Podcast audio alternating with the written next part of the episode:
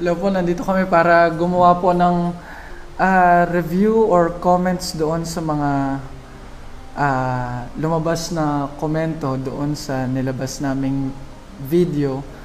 Nag-upload po kami ng video at ang um, title po nun ay um, What about Elis Soriano?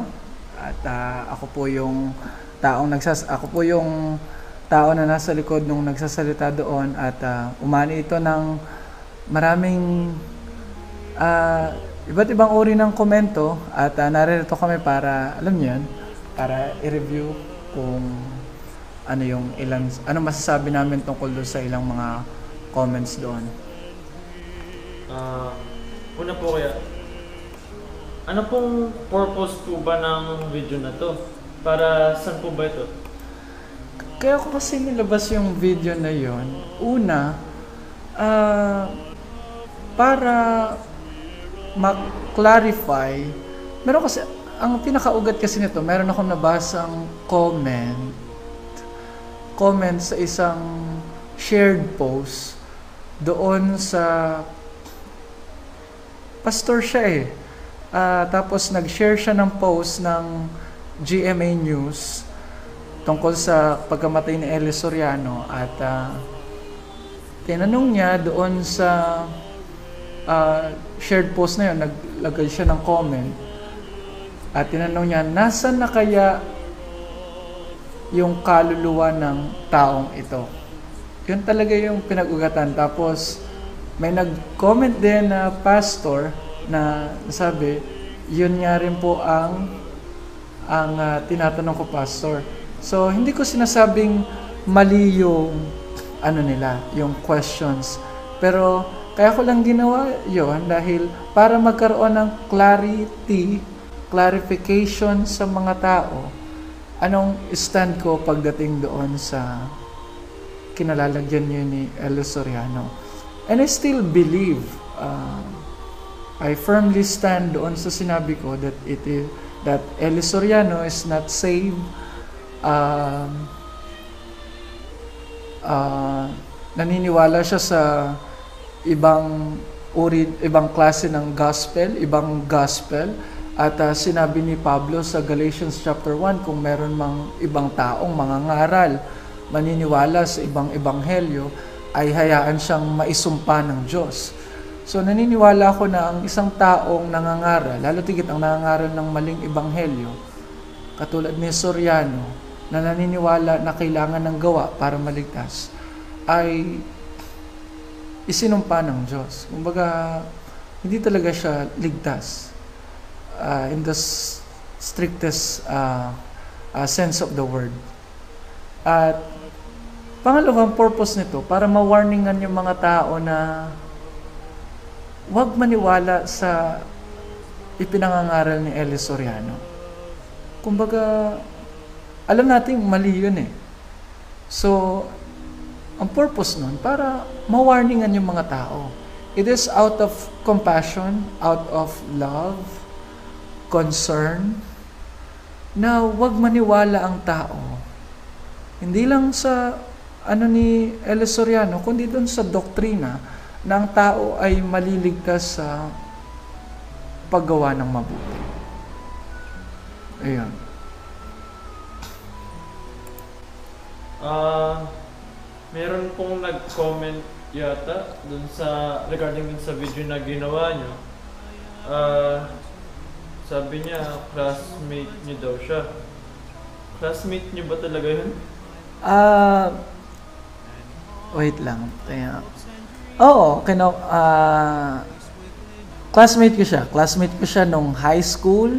Naging magkaklase kami nung elementary at uh, kumbaga nagkasama kami nung, nung unbeliever pa ako, nung wala pa ako sa Panginoon.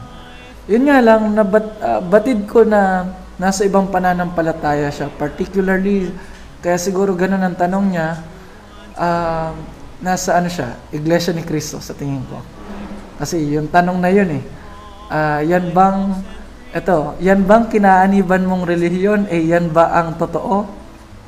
Uh, yung mga ganun tanong, alam na natin eh, na alam mo yun, pang galing sa Iglesia ni Cristo yun eh. Mm. po. Ano naman pong mga masasabi nyo dun sa mga nagmura dun sa video na ginawa nyo? Doon sa mga uh, negative, not just negative, mga harsh comments, uh, sa tingin ko, nung una, talagang experience ko, una, naiinis ako. Yun yan, kunwento ko na to sa inyo eh. Una, naiinis ako kasi parang hindi mo na nila uh, tignan yung hugot or saan ako nanggagaling. Pero sa tingin ko, kaya sila naman naiinis dahil pwedeng member sila ng Ang Dating Daan or followers sila ni Elis Soriano, nanonood sila sa programa niya. Pero after thirty minutes, siguro, pagkatapos kong maghugas ng plato, wala, natatawa na lang ako. Natatawa na lang ako. Yung mga harsh comments nila, parang sabi ko, uh, well, sabi ko, dapat maging handa ka talagang tumanggap na mga ganong komento. Sa tingin ko, yung iba, ang tawag doon, bash, mga bashers. So, uh, wala lang. Actually, uh, may nagtanong nga sa akin kung i-delete ko daw ba yung mga comments na yon, yung mga mura, mga nagmumura, yung mga nagsasabing ganito ako, blank ako, ganito, ganito, kulang daw ako sa pagmamahal. Sabi ko, hindi ko i-delete kasi karapatan nila yon. It is uh, their uh, freedom. Meron tayong freedom of speech at ang Facebook. Pwede ko namang i-delete kaso wag na lang kasi karapatan nila yon at ayokong tanggalin sa kanila yon. At pwede naman nilang sabihin talaga ang kahit anong nilang kahit anong gusto nilang sabihin tungkol sa bagay na yun. Actually, eto nga oh, uh, blank, yan ang sabi niya, blank. Ngayong patay na si Bro Ellie, nagsasalita ka ng ganyan. Mas bulaan ka pa ata. Mas bulaan ka pa ata eh, kasi ayaw mo ng mas makatotohanan pagtuturo ng Bible. So, okay lang yun, yung pagsabi niya ng masamang salita. Uh, isa yan sa mga characteristics kasi ni Elis Soriano, eh, maaaring nakukuha talaga nila na, kasi ginagawa ni Ellie, uh, akala, uh, sa tingin nila tama, pero tayo, dahil alam natin tayo mananampalataya, iniingatan natin yung sarili nating, yung pananalita natin, uh, kaya hindi natin sinasabi to. Pero, ang reply ko lang sa comment niya, bakit daw, bakit daw ngayon lang tayo o ako nagsasalita? Actually, uh, as a matter of fact, yung sinabi ko, maaring yun din naman ang statement ng pamunuan ng Iglesia ni Cristo, ng ibang mga pananampalataya na hindi naniniwala na ligtas si Ellie. Yun nga lang, uh, ako lang siguro yung nakita nilang nag-voice out nung ganon. Biruin mo, first, hindi ko naman hinahangad na magkaroon ng ganong views. Hindi naman natin inasahan na kakalat ito ng abot ng mga maraming shares. Pero, uh, wala eh. Uh, sumabog eh. Sa loob ng isang araw, mahigit one thousand views agad. Tapos maraming shares. Pero kung bakit ngayon ako nagsasalita, parang masabi ko na,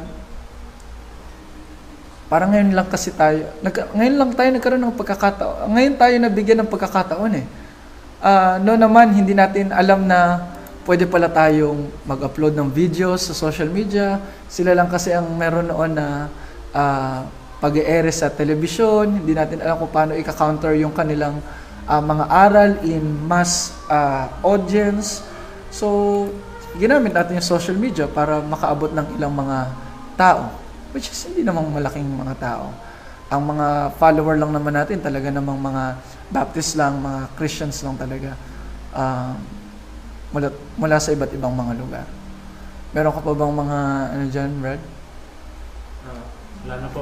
Wala na. So, yan po yung ano namin, review sa mga comments ngayon. And uh, hindi po ako nagsisisi, hindi po ako uh, nagsusorry doon sa mga statements ko. Uh, sabi ng iba, kulang daw sa pag-ibig. Pero kung alam nyo lang po, I am very much concerned sa kalalagayan ng inyong mga kaluluwa. Sa, ano, alam nyo yun, sa patutunguhan ng tao. Aanhin ba natin ang buhay dito sa lupa? Saglit lang ito ang buhay na ito eh. Pero ang kaluluwa natin, saan ba tutungo? Kung hindi natin ito alam, nasa panganib ang ating mga kaluluwa. Pero ang sabi ng Bible, si Jesus ang daan. Walang ibang makakapagdala sa atin sa Ama kundi siya at ang pananampalataya sa Kanya. Uh, last pa, Brad, yung uh, sinasabi nila na tayo daw mga Baptist, kapag ka naligtas na dahil sa pananampalataya, pwede na daw tayong gumawa ng masama, pwede na daw tayong gumawa ng kasalanan. Merong comment dito na uh, talagang sinasabi niya, sumagot kayo mga Baptist. Pero uh, sinasabi niya na, uh, eh di pwede na kayong, uh, alam mo yon, may nagsabi na, maaaring magkaibang tao yon, sabi niya, eh di wag na tayong gumawa ng maganda, simba-simba lang pala, sapat na eh. So, tapos meron ding nagsabi na, eh di pwede nang pumatay, pwede nang mang-rape, pwede nang ano, may mga nagsasabi ng ganun.